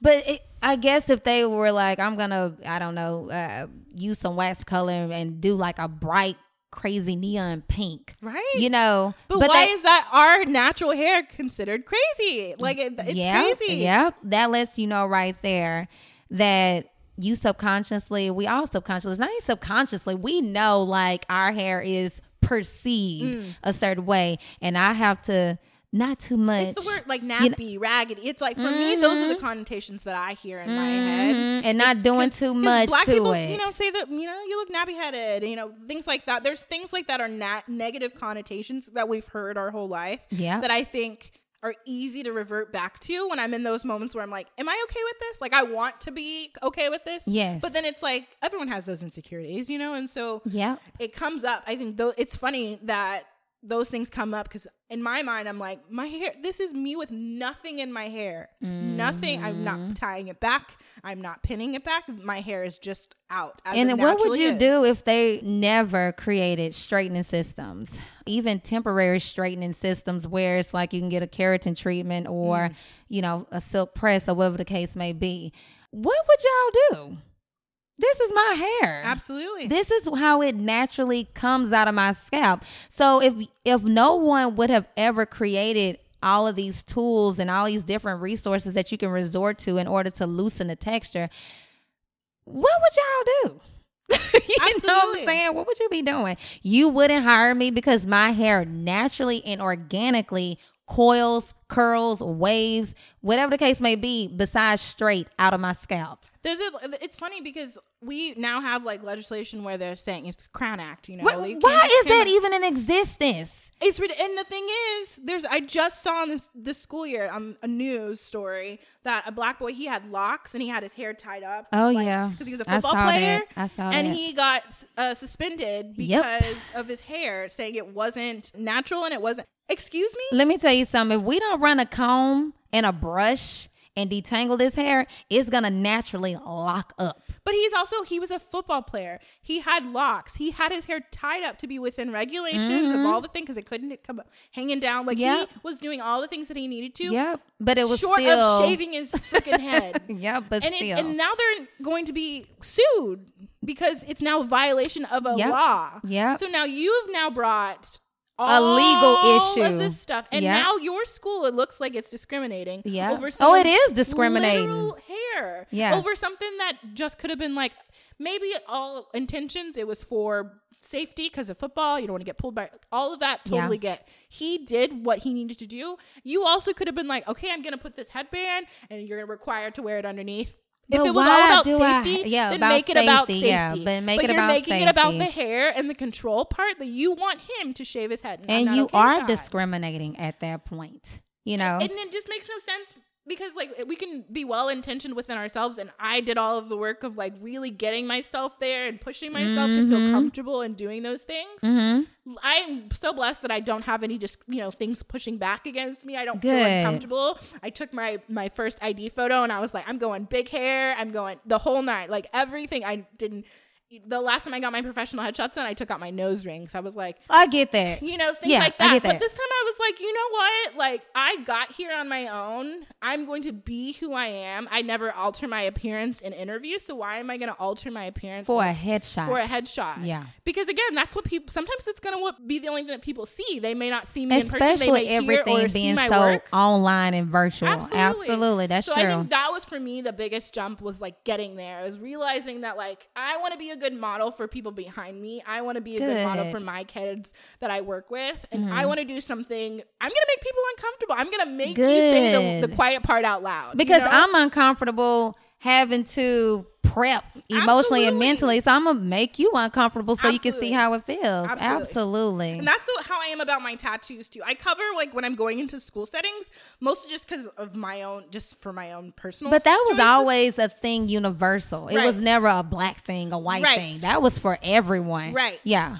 But then now too, I think I am adamant about like this is my natural hair. Like Mm-hmm. it's so it's funny if someone sees me and I have like braids or something in, I'm always interested to see what they perceive me when I have my like natural hair and not like a protective style. Right. Because again, I never look crazy or whatever. No. I always look again, I what always irks me about those statements is that you know, oh, you need to look presentable and, and professional and I those am. things. It's like I, it's like I am presentable. This is my hair. This is what what do you want me to do? Exactly. Because, like I mentioned, at the end of the day, if it wasn't for all these straightening systems and anything that we could do to manipulate our hair to make anyone feel comfortable, this is how I would be showing up. You would just say be presentable. There's nothing else that you need to say. And if there is a need to say, that's a different conversation. It is. It's about you're not taking care of yourself and like holding a standard. That has nothing to do with the type of hair that grows out of my head. My hair is clean. It's combed. it takes a long It's- time to do. Right. and let's let's not even get into the depths of how I have to even make it presentable. Mm. You know, so but it's not unprofessional. And that's where that line of presentable and unprofessional Right. they you know, they mix up and they they not only mix it up, but they don't quite understand How the it can come difference between Yeah. those two words. It's like, no, I'm presentable and professional. Mm. Now, if I came into the work establishment and my hair was, you know, matted on one side and then the other side is froed out and you know, it just looked like I put no effort into Or being presentable. Presenting an image is a part of your job. I Yes, can understand that. Like, if- anyone's if job, There's something yeah. I'm selling or there's something that I have to fit that specifically has you know, a way to look. I can't even think of something. Maybe like a cheerleader or you know, a dance. Something Uh, that, like about a like a um, a uniform, Right, like if it was in a the way uniformed way. I get that. You have every Uh-huh. right. And also I probably agreed to it. But what you're not gonna do is try to like make me fit into some imaginary box, especially like Mm-hmm. pay me more and I'll do it, maybe. But then let's talk about it. But Mm-hmm. Yeah. you're not gonna like put some sort of expectation for me to show up in a certain way. Or me showing up as I am is not good as enough. you are. So, with you having to face this certain level of emotional consciousness of how you are to present your hair in the Mm. workplace, you know, being that you are married to a white man, how did that also transition into you, you know, dating? You know, did you think about like, oh my goodness, like how is he gonna perceive my hair and should I straighten my hair or you know, what do I need to do to my hair to make it more is it gonna make him uncomfortable because of, you know, how our hair is perceived to the Yeah. white community. So, you know, walk us through that. Like tell us all about that. So I didn't really think about it. I think at 1st Mm-hmm. when I when it did come across my mind was meeting parents, and that to me Mm. then was really interesting because very different. We you know don't have a relationship anymore that had some falling outs, and again it was because of racism. But it was really Mm. interesting going into that because I kind of like again they're like country folk and I was just, you know, over perceiving like, oh, they're gonna, you know, give me some grief. And so I wanted to look again presentable. Like in my mind, it was like so not that. for him, but you did make a subconscious decision when you went to meet his parents. Right. And for him it, it I didn't do it for him because at that point, like he pursued me. So at that point I had my natural hair. Oh, You- it's like, oh, so you, you like me the way I am. Right. so I didn't really think about it. And Mm. what it did, like I said, when it did come up was when I was meeting his parents. And that was more so because, like, this is my hair. And again, curly hair sheds. And there's all kinds of things that come along with that. Yes. so I was just kind of like, my, poor husband had to figure that. I was like, sorry, I have lots of hair. My hair sheds. I clean up, you know, all those things. It's just how it is. Yeah. Yep. Um, but so I was very conscious of that when meeting his parents. I don't think I did really any. I think I wore like headband, like the most like generic, no craziness. I don't think I did any sort of flat twists or even things like that that could even perceive like too ethnic or too whatever. Do you feel as though if you were, would you have been that, you know, conscious about, you know, your decision making and your hairstyle if you was married to a, a man of color? I don't think so. Yeah. Okay. And I think I, a lot of that happened to be how I grew up. I grew up around just predominantly white people. Yes. it was always like, oh, you know, you t- you talk proper, like, oh, you you think you're white, that sort of thing. So I was already Mm. and then kind of talking proper is is associated with being it's white. just ridiculous. It's like no, that's not a white thing. but it's I- you know, it definitely feeds into like the mental kind of anguish that you're going through in those Mm-hmm. moments. And so I was really anxious about meeting his parents for that reason. Uh huh. About many others, but mostly again. The first impression, it's like, what am I gonna look like? What am I gonna feel like? At that time, I don't think I started wearing a bonnet even around my husband. Like, obviously, we were dating. Mm, So at you did point. subconsciously So think I about that. didn't even really start doing those things until I was like, okay, you're messing up your hair for what, girl? Like, I'm putting more work into my hair for what? How long did that take before you transitioned to the bonnet while y'all were together? Mm, I would say maybe a year and a half, two years, and that was because like we are still like he wasn't staying over as much, and so I think when he Oh, was yeah, staying weren't over living mu- together. right? If we Okay. were staying as long and like full term, then I would. I mean, naturally, you're gonna see me wearing this bonnet. Did you point. feel like he wouldn't find you attractive or question I you just didn't want to the deal with it? I didn't want the questions. Yes, you didn't want to deal with I it. didn't I didn't want the questions because I did Mm-hmm. the same thing when I would do like competitions and stuff in high school. Like Mm-hmm. I would have to wear it then because it was like my mom did my hair and I'm not going to see her for 2 days. Girl, you better cover this up and keep it. Absolutely. Uh huh. So that's when I, I I got the oh and they would ask me questions. So do you you know that Just whole- getting curious. Yes, and, and the way that they say they know that it's uncomfortable. Because the like, way they ask is uncomfortable. The energy is uncomfortable. You know, whenever they do ask questions outside of what they should be, in, you know, intrigued by. You know, so And my husband, he's even when he feels uncomfortable, I think he uh, is uncomfortable because he's like, I know that this is probably like comes across weird. I'm sure you probably get this all the time, but he asked in genuine nature, like, I want to know. And we now it's like He we needs talk to about know. Mm-hmm. having kids, like you need to understand this Yep. thing. And he knows when he started using my he used one of my brushes and he has waxy hair products and what is that going to do flake in my hair and i was Yes. like who use you know i get so fired up and i had to explain to him this is why blah blah you know You So cannot he's use good my about brush. it now but again Uh-huh. definitely i think it took like a year and a half almost two years for him to really like See you settle the- into like this is the things and he also sees the products that I put in my hair and the shelves and shelves of things that I have. So how did he hair. perceive the bonnet whenever you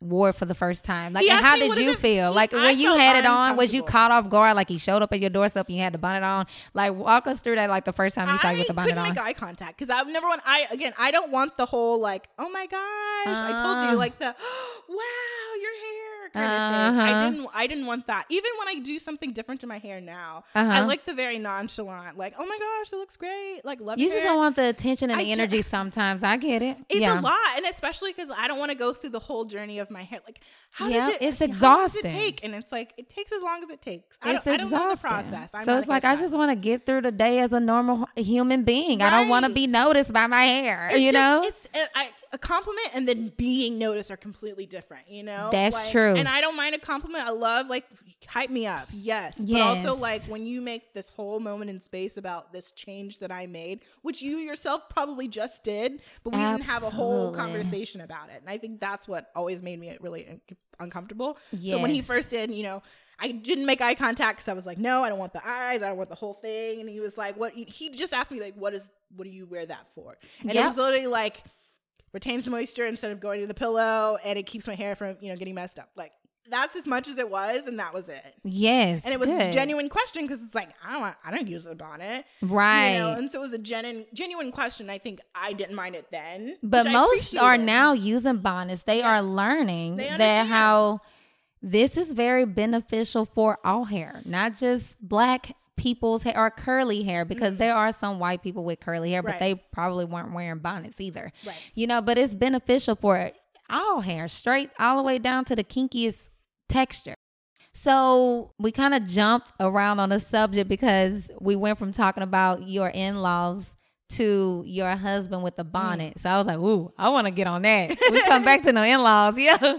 So what about, so you were very conscious of like not wearing any culture related mm. black hairstyles. Yeah. Right? Okay. So, you know, share some more light on that with us, please. I think I just again I think it all stems from not wanting the conversation, not wanting the questions, not wanting the especially like if I had done like full like braid down or something where it would be mm-hmm. beneficial for my hair. Yeah. Well within natural hairstyles, something that every black person will do, has done, whatever. Yep.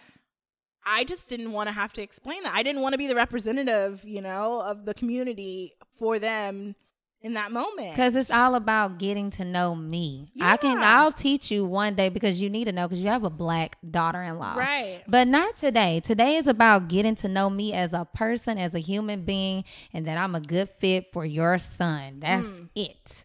Yeah. Right? Well, and that too, it's like I don't want to give you something that then you can try to use against me. So for me, that was like what I Mm-hmm. was feeling weird about was because like they would always saying some things out of pocket, and I was just kind of like, mm, okay, Taking notes. not necessarily to me, but it was just like you're comfortable saying this out loud. What are you gonna when you feel more comfortable? What, What, are are you gonna going to say? say? Yeah. Uh huh. And so that's kind of like what I was keeping, you know, on my radar on. But mostly I think it was just like I said, I don't want the looks. I don't want this whole thing. And then I also didn't want them to say, you know, anytime I do something, oh, now what's this? I didn't want to That explain. com- that me what, is that a question. cornrow? You know, I didn't want to go through the whole process. Girl, I'm up here rubbing my shoulder listening because I'm getting uncomfortable listening. Right? It's just like it's it's something I, I just didn't want to have to go down, and so I put you know consciously made steps to make it just not even an option. You know, just bare bones puff ponytail, just back. you Very know? bare minimum. Just no effort. My hair's in a ponytail. That's just what it is. Mhm. Did they ever get to a point where they did question your hair? No, I don't think Good. so. And I think the only time I think I've ever been asked anything was when I've gotten braids done. And the most common thing is, how long does that take? Okay. Which is fair. And that is a fair question because we ask each other because we're trying to figure out do we want to even wanna- sit that long, Right. you know? yes. and for them it looks like a lot, you Mm. know, because braids is a lot, you know. So that is a fair question. That is a That's a I- generalized I think question. Now that I was talking about, it, I think one of the things that did come up was when I first like had my hair like out, and now I don't remember if it was in a fro or if it was like in a puff or like even you know high puffs, Mm-hmm. two of them or something. Um, but I do remember them kind of be asking like, is that basically like alluding to is that your real hair? Is that weave? oh, okay. Because if it looks different than I had it the pre prior time, they just Uh-huh. assume that they don't understand it can do a lot of things. Absolutely, yeah, it's magic up here. Right. Well, and especially like if from just how it is naturally like tight, and then if I blow it out a little bit, if I you know stretch it the day before, if I come if it's coming out of you know twist outs or Yep, something, it's gonna look different. it's different. gonna look different every Yeah. time, and I don't think they understood that part of it. So Yeah. maybe it could have been very innocently, but I think Yep. that's the only Mm-hmm. the time that I can think of that really I got those. Oh my gosh, like. Is that real? And I'm like, what? Yeah. Like, it, it wasn't even that my hair was longer. It was just like it looks different. the so- texture was just Right. manipulated differently. That was it. Yeah. Okay. So um that's good that you never had to feel uncomfortable about your hair because some questions are just like that feels wrong coming Yes. out. Come on now. Well, you 'cause, know? how do you approach that situation? Like people like, you know, oh my gosh, like if it wasn't real, like yeah. It's it's how I'm wearing my hair. It Yeah. you know, if someone dyes their hair, you wouldn't say, "Is that your real hair?" Is that your real hair color? Like it's yeah. not. Yeah. Who cares? Yeah, that's true. so that's what I always like weary about. I didn't necessarily feel uncomfortable. You know, doing different things to my hair because Mm-hmm. I mean, I was going to do what I was going to do, and if you don't like, it, I'm just going to drive back home to my house. Yeah, because I don't have to be here. Your son loves me at this point. Exactly. Because I'm- yeah. So I was fine, kind of, it is what it is.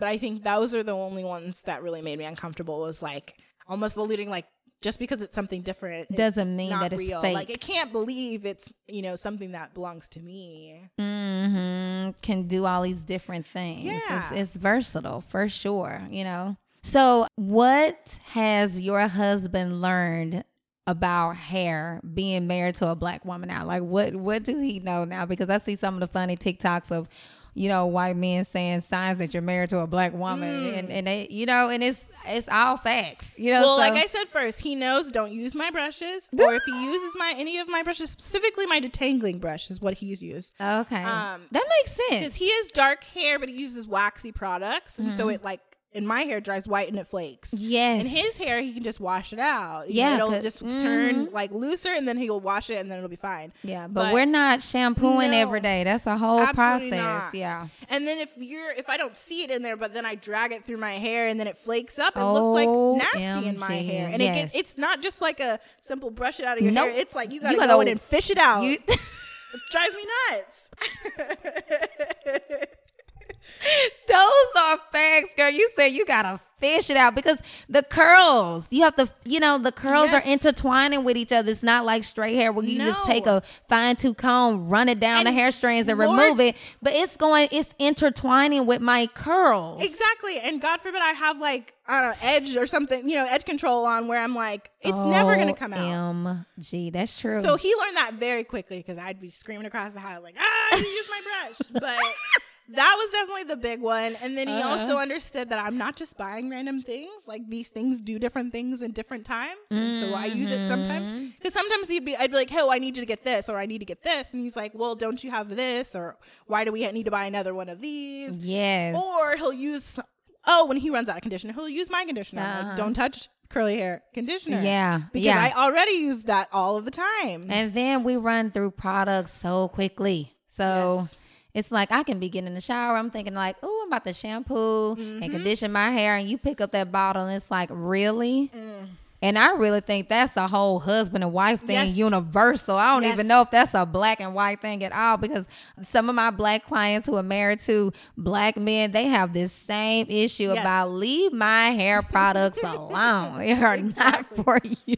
Exactly. Yeah. I think that understanding that him not using my pillowcase as well. Oh, The one- yeah. I have a silk Mhm. pillowcase and I use it on all the whole thing, but sometimes I'm very adamant about not using my silk thing because again, the waxy products from his, Mm-hmm. he sleeps hot. So if he happens to sweat or something, then that product is just straight Stay. into the pillow. oh yeah. And Mm. so for me, that definitely bothers me and definitely messes with my hair texture, especially again, like I said, because he uses wax based products. Mm-hmm. right.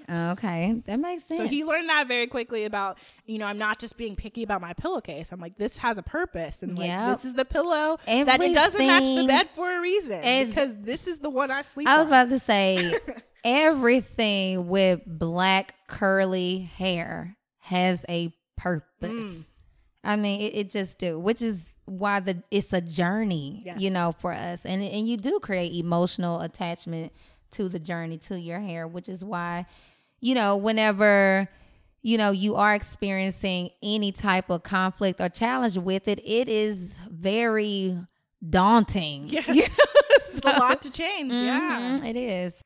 So, whenever you embarked on your natural hair journey for the first time, did you have any ideas or, you know, like we can get fixated on how, oh, I see her hair on Pinterest and I want it that way. Mm. And, and oh, when I go natural, my hair is going to be this way. Did you have like an initial idealism of, oh, my hair is going to be like Mm. that? And then later the reality came and it was completely different. Absolutely. Okay, come on, tell us about it. Biggest heartbreak. Girl, I wanted that Tracee Ellis Ross hair. Oh, she is so many people's gorgeous- inspiration. and well, the, again, like I was told, oh, you got 4C hair. Google 4C Don't hair. do that. She's the Get rid of the curl pattern chart. We're gonna talk about that on one of my segments too. Go ahead, girl. I was like, oh, okay, 4C. And then Mm-hmm. she's just the ideal. I was like, oh my gosh, she's great. I love her hair. She's gorgeous, blah, blah, blah. Like, that was mine. That was your hair I wanted big hair. inspiration. Even when I had um, my bob, like, bit, I was notorious for, like, teasing this part, you know, the, the crown. Isn't that funny how when we had relaxed hair, we were trying to create volume? Yeah. That's how you knew then we wanted our natural hair. We wanted that well, volume. it- uh, when I would get relaxed, oh, it's too flat. it's too flat. I can't wait till the relax is like two weeks old Yes. because I want the volume. Okay. Go ahead, girl. yeah. I googled. I wanted her big hair. I wanted the whole full volume, the Mm-hmm. whole thing. Specifically, I wanted the fullness around the face, and then something to like drop into my face. Like if I had a big you wanted the length and the volume. Exactly. Yes. So again, I wanted the whole thing, and even when I pulled it up back out of my face, I still had the volume because that was the biggest thing. Is like even when I pull my like I go my fro, that's great, but then I it shrinks up. Or I pull my hair back, that's great, but then it shrinks up in the in the crown. So same Yes. things having different styles, and so it was like it was not achieving. I knew nothing about like I knew my hair is going to shrink up, but like to see it completely change the way that I I just spent hours stretching and doing buying And all then the started products for like elongating and not understanding that my hair just is not going to do this every single time. Mm-hmm. And then like when I met you, then you know we were able to kind of achieve those things by using like flexi rods or doing yeah, different blow things to- drying and right, stretching. Yep. to manipulate it. But again, it's still my hair. You just got to do it a different way or go Yep. about it a different process. And so I think not understanding that at first That's was really you, hard because it again it was Mhm. like kind of reverts back into okay my hair's wrong it's broken it's bad like i don't have the good 4c hair i have the bad 4c hair you know Mhm, mhm. i have the hair that's really hard to deal with because i'm thinking of like notorious things with 4c hair you know it's harder to tangle about you know whatever the case may be i think those are the things that i was so used to hearing Mm. and then trying to get used to this new texture that I've now put myself into was Mm. really hard. Yeah. What I love though is you didn't give up because it's so easy to give up. be like, you know, I'm just gonna slap a relax on this and I'm gonna make my life easy and keep it mm-hmm. moving. But you just was like, nope. For some reason, like you had a specific, you know, assignment and you you accomplished it. You There's know, certain things I really liked about like the wildness of my puff. Like when I would pull it back, it was great. I didn't have to do the whole curling it and then Uh-huh. teasing it out and any of that. It was I, I got exactly what I wanted by just pulling it back. You know, kind of messing it up a little bit, pulling, stretching, Mhm, whatever. manipulating I to, to, get the volume that you want. right. I Yeah. didn't have to do too much to it, which was nice. Figuring out like the good parts of it instead of Mm-hmm. seeing that part as a bad thing. Like, yes, my hair is really thick and it shrinks up, but I also my hair is moisture. Like it's you know Yeah. I can detangle it fairly easily. Like I can do all these different things. I can make it look like a formal thing. You know, pull a little flat twist with a bobby pin in the front if I want some sort of detail in the front. Yeah, that was another thing. Was like feeling like my hair is just a bunch of cur- curls and just like matted, and then like that it can't really do anything pretty was like realizing that I can do these things. Yes. I just need to take the time to do it. And I think that was the the biggest realization is And- like my hair didn't change. I didn't change my color. It's Uh-huh. still the same thing. I add a little water to it, detangle it, treat it correctly, Yeah. and do what I can. Finding what works for your hair. Exactly. Yeah. And I feel like if you are stuck in your natural hair journey of appreciating your natural curls, more than likely it's because you have not figured out what to do with it. Yes. More or than I'm so set for me. You parting my hair a different way rocked my world. Because for Mm. me, again, I'm so set on how my image is. Yes. I was like, okay, when I got my hair parted, when I did my bob, this is the way my hair grew. So that's just the way my hair is. yeah Instead of like, that is what I did to my hair at the time. and that's what you were comfortable with. Right. too. And so Yeah. parting my hair a different way, realizing that like naturally my hair wants to fall this way because my curls And are I going gotta this fight way. it. Exactly. And so Mhm. understanding that like and I could go back and forth. Like parting is not permanent. it's not. It's not a cut, you know? And I think that's right, understanding yeah. that too is a, whole Mhm. process. Yeah, it is. Especially just understanding the journey, just going from relaxers to natural hair and not knowing how versatile natural curls or natural natural hair is because relaxed hair it can be versatile but it's not it's a different type of versatility Yeah. you know and so if i know like when i was relaxing my hair i had the left side part in a wrap left side part in a wrap left side part in anything that i did even if i did i did twist outs even with the relaxer Mm. i wanted that hair then Yeah. you know but i'm like oh it's just it's just not meant for me. Like i don't because i got a relaxer at a young age so i didn't remember my curls you know? Right. so I just I didn't even understand even back then mentally like girl stop putting the relax on your hair and you will have curly hair you know? You're the problem. right I'm the problem here. I'm not understanding how this all works you know but I always resorted to the left side part but I noticed when I did go natural I'm like what does it want to do today mm-hmm. oh you don't want to be split down the middle we're going right let's go right you know we're going to go right you know and it works you know just not trying to be so combative with your hair you know Right. because at the end of the day, your hair is gonna rule. Unless it's it's gonna win. It's gonna rule every time. Especially if you didn't take the if you didn't want to wash it, mm. condition, blow dry, and intentionally get it the get or, it to or look. for me, regularly it turns into I'm gonna fight it and do this, and it's like, girl, my arms hurt. You should have just left it alone. just leave it alone. Especially if it's days old wash. Yes. That hair does not behave all the time. So, but like, but again, it's still you can still make it work. You Yeah. still look good. yeah, it's just really being realistic and like realistic. That's it right there. Being realistic with what you have on your head. You have to be. and where you are because girl if you're a busy week and you haven't washed you can't do the flat you know you can't do all these things your hair's gonna just need a little bit of a break It is. So, what made you decide to resort to a natural hairstyle for your wedding instead of getting, you know, weave with looser texture mm. Or, you know, stretching your own hair to create an updo? Like, what mm-hmm. made you decide, like, no, I'm going for something that's very similar to my texture and I'm, I'm going to create an updo with that? I think it was kind of playing on the fact that, like I had mentioned, I really was in this space of like, I am tired of trying to like box myself in and like feel like I'm out of place and this is just how I am. And so I was mm-hmm. very adamant when I was planning my wedding because we had the time to do it. I was like, I am going to put in the time to find a stylist that really knows how to work with my type of hair. I mm-hmm. don't want to find somebody, I don't want to spend hundreds and hundreds of dollars that I'm going to just put something on my hair that isn't my hair and it's going to be for one day. I Uh-huh. was very adamant about I want this to look like me now and for the rest of my life. Mm. And so uh, again, I was very adamant when I designed my wedding dress. I want my tattoos showing. I Ah, That want nice. it to be a color that looks good on me. I don't. I wore a dark green. My tattoos were out. I had sleeves at one point, and then un. You know, took off the sleeves for later on because again, that is just who I am. And so I Mm-hmm. was very adamant about my hair being the same way. And so my kind of signature, I always do like double puffs and you know some sort of twist or some sort of something. And so I was very, I, I w- knew I Mm-hmm. wanted something in the front, little details. I didn't know if I wanted twisted braids, whatever. Mm-hmm. And I knew I wanted big volume because that's just how I've been.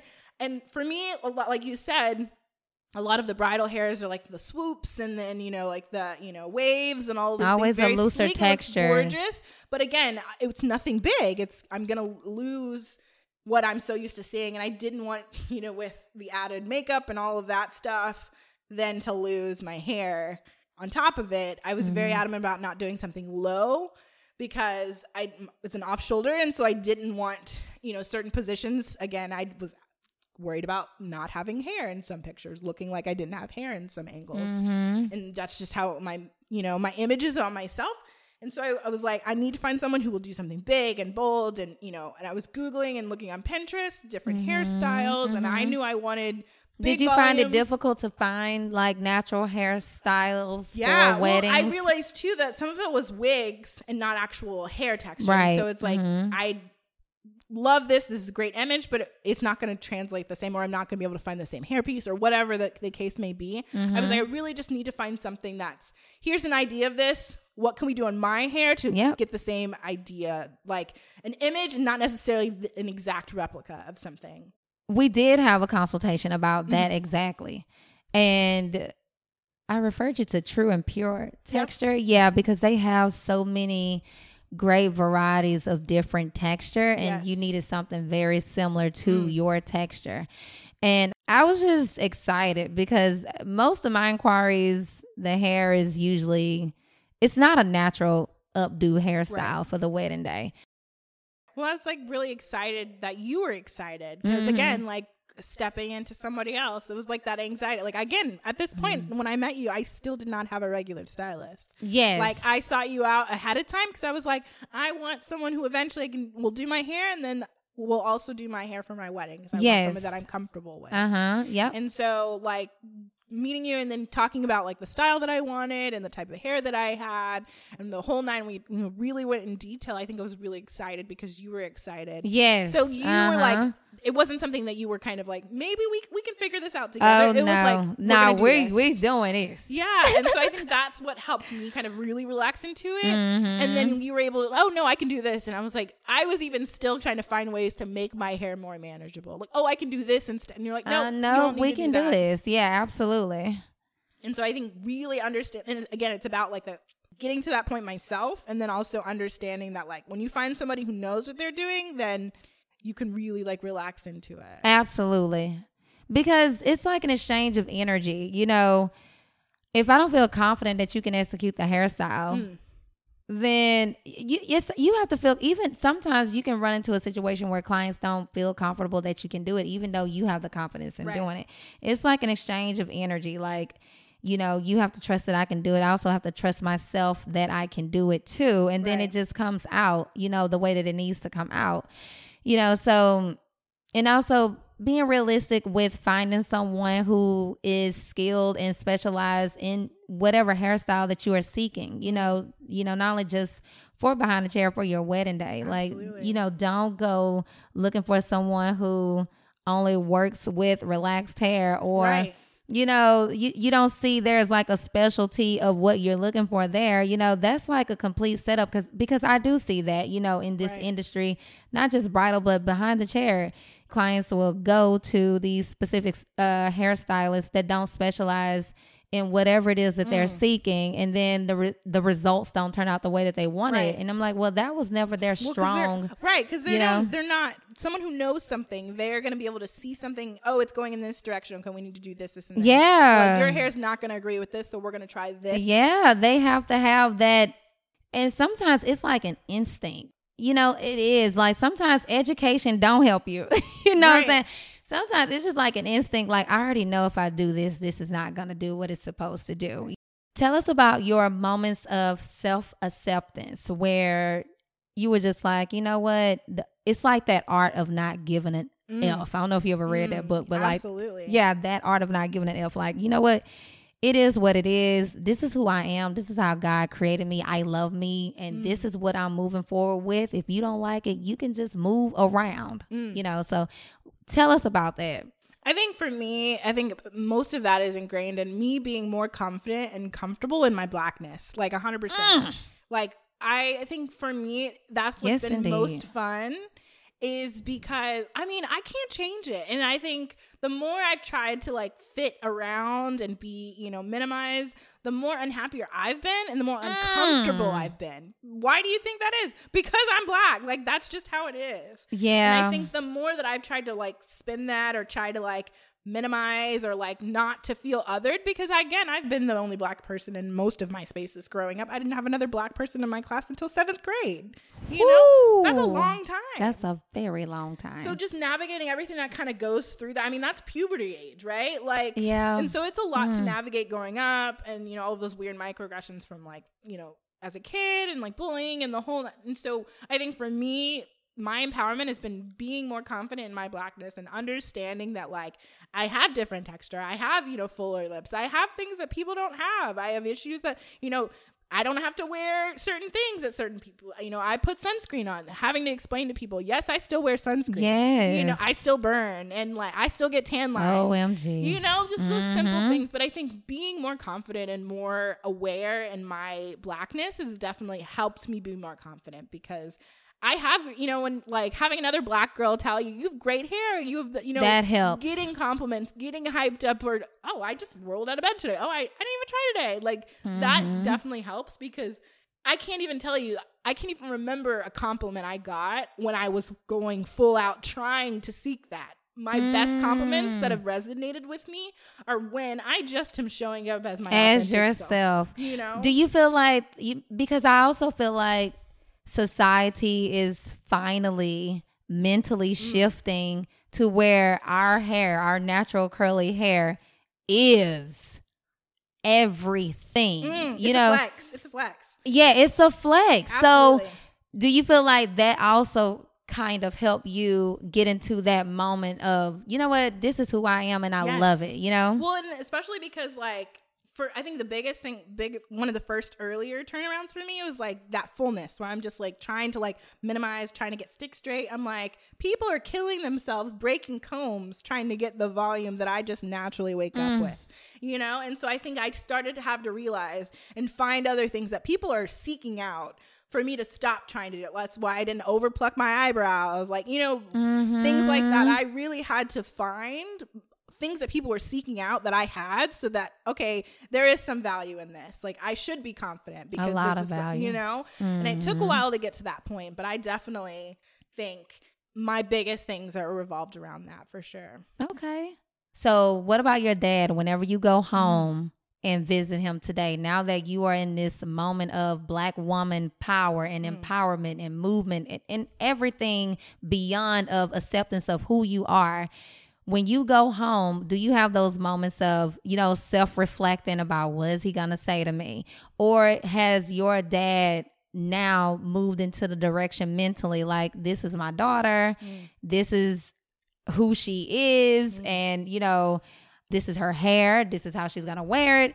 And, you know, did it come to a moment where he accepted it or did he just stop talking about it because you were just like, I don't care no more? I think a little bit of both. I think Mhm. he realized that he can say as much as he wants, but I'm going to drive back to college and I'm going to do what I'm going to do. And he Ah. knows, and I'm not going to go crazy. He knows, you know, I think that's what helped him to kind of like quit trying to vocally put me in a place where I needed, this is what I want you to do. This is what you should be thinking about doing. And instead, just letting me organically get there has definitely helped Mm-hmm. our relationship. Again, like I said, I'm the only girl and baby and the whole thing. So there's all those extra, you know, dad Factors things, right? That Mhm. he he put in, but also at the same time, I think now he's very much he's very open about like vocally telling me that he's proud of me, openly talking about things. And I think that has less to do with my image, but I think it does have something to do with my image because I'm more confident and I'm pushing back. Like if he says something like, "Dad, I'm I'm at home." It's like I'm Good off camera. you. You know, like what do I need? And I think that's it's like understanding that I don't need to be photo ready at all times because I even Mhm. say that now. It is so hard for me to dress casual.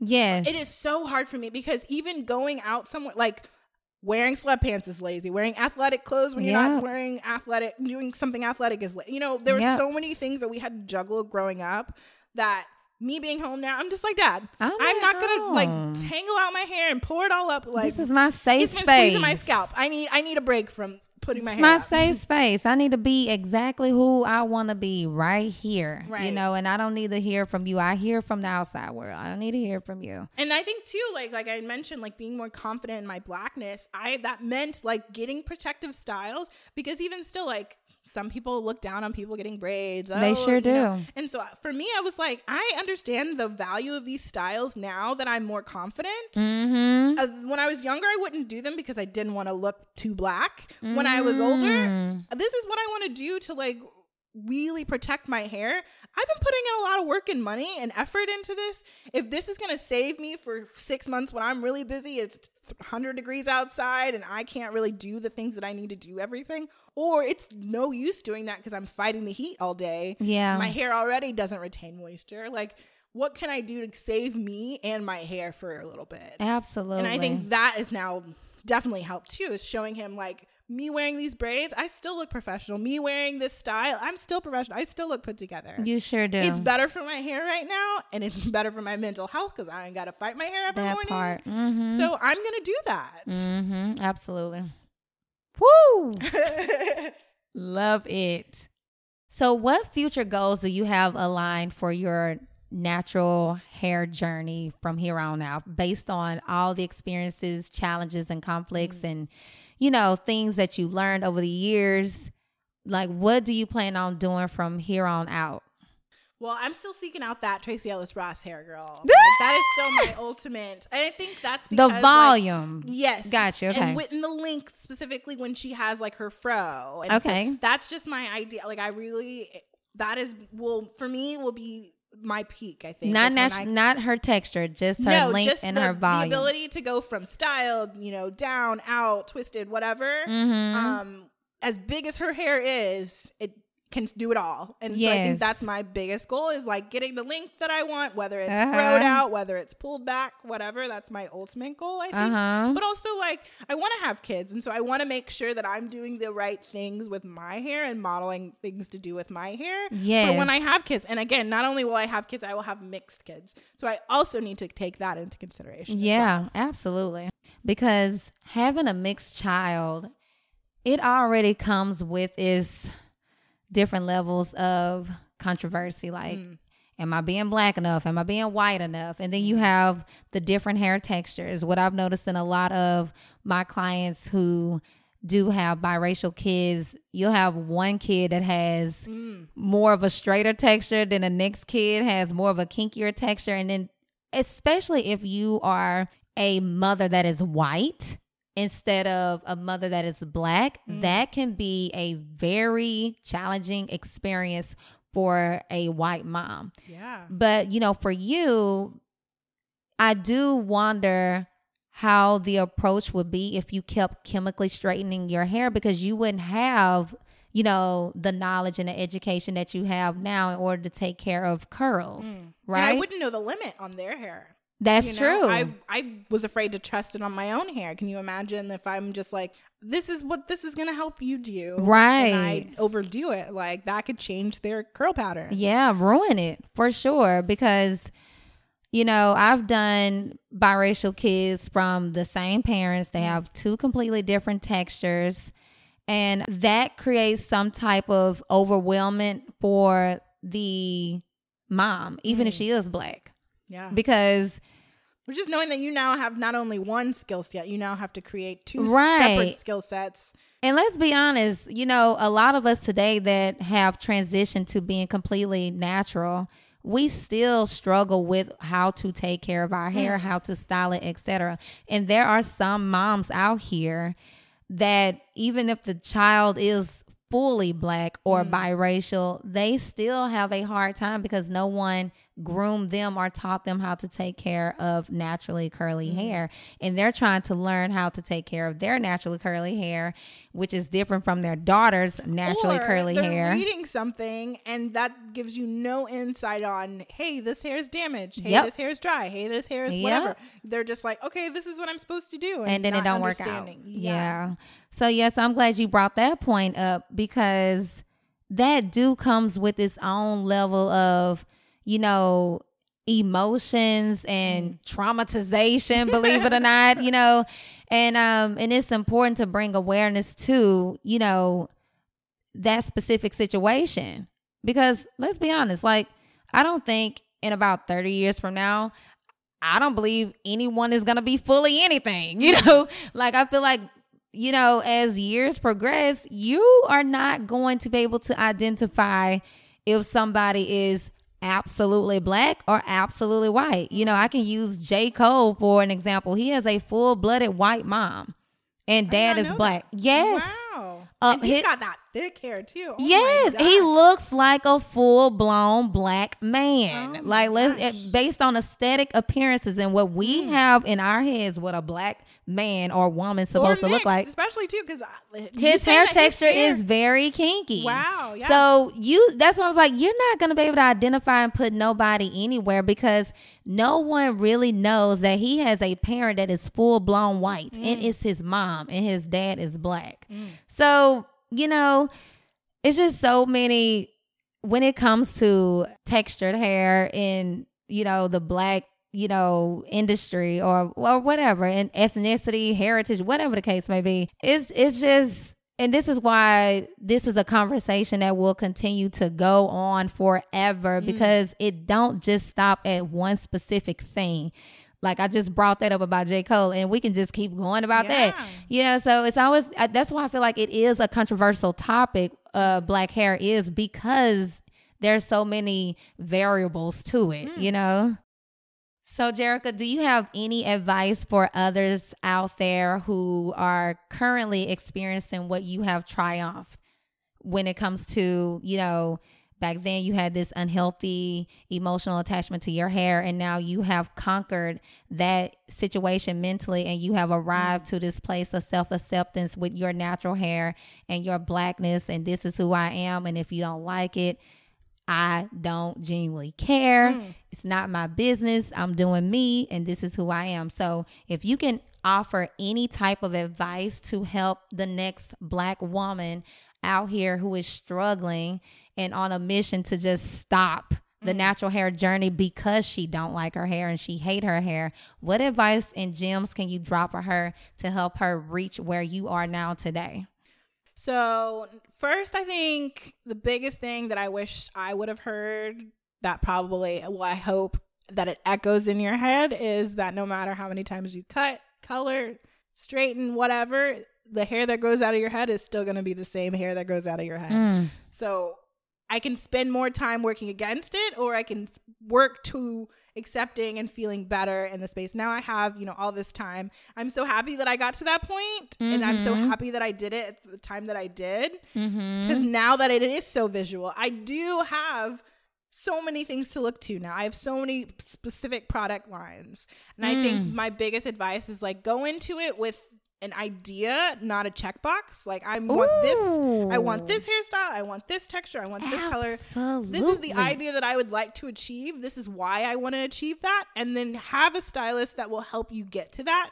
Not have a stylist that will do it just to get the money because they can mm-hmm. upcharge That's you to important. get to that point. Because I could have really gone to someone who was like, "We're gonna make your hair do what you want it to do," uh-huh. but I didn't. Luckily, I didn't stumble across anybody who did that. I stumbled yes. into people who were helping me maintain to get to the point that I wanted until yes. I was able to be like, okay, I got to chop it. Mm-hmm. You know, I think mm-hmm. that's the biggest thing that I wish I would have had is like someone to see earlier on that I was fighting something that wasn't going to change. Yeah. like I was trying to do things that just w- are going to drive me crazy and I'm going to go in circles and then end up right where I am. Yeah. Or relaxed. Right.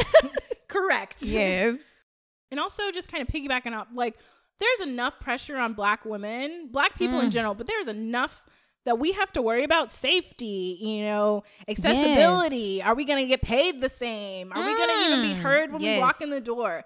There's going to be so many things working against us. I feel like you already have to climb that mountain. Don't add more to it. Like don't Absolutely. put more on yourself to try to get to that point. I think the more that you can do, if you aren't going to support yourself, you know, it's like RuPaul. If you can't love yourself, how the hell are you going to love somebody else? You know, That's like right. you have to get to that point. And I think for me, I spent so much time admiring other people's hair, not realizing that some people want what I have. They sure do. You know? That is a fact. You are sitting around idolizing someone else's curls and you are someone's inspiration. Mm. Right. And that is that actually happened to one of my clients.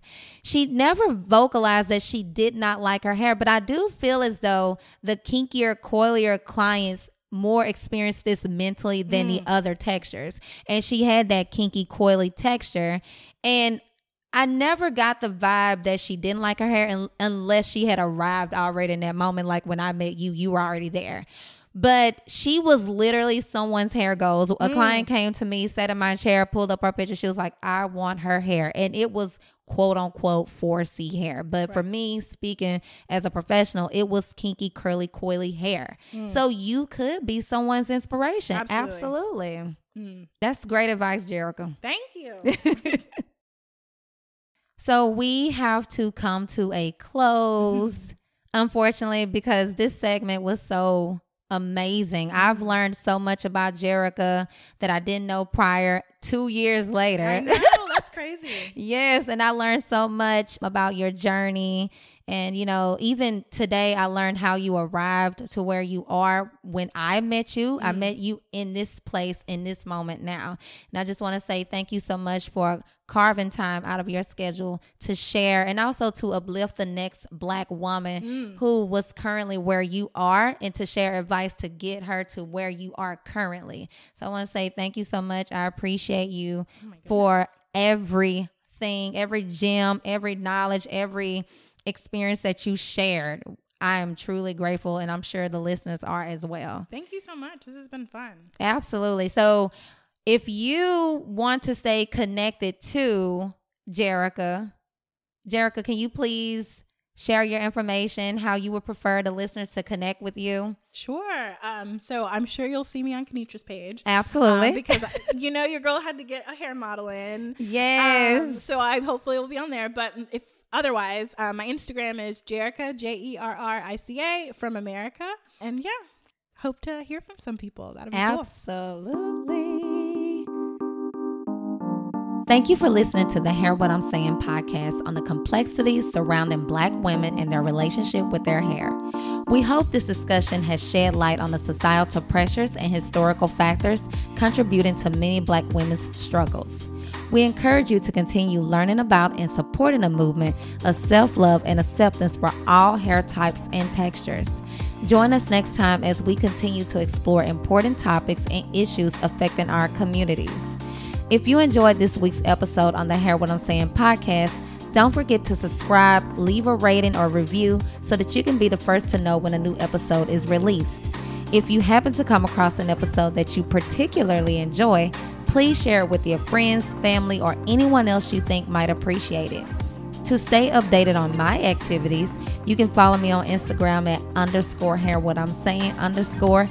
And for my business financials advice, you can follow me on Instagram at underscore the vintage hipster underscore. Additionally, be sure to subscribe to our website for all the latest news and updates. Until next time, peace and many blessings, and always thank you for tuning in.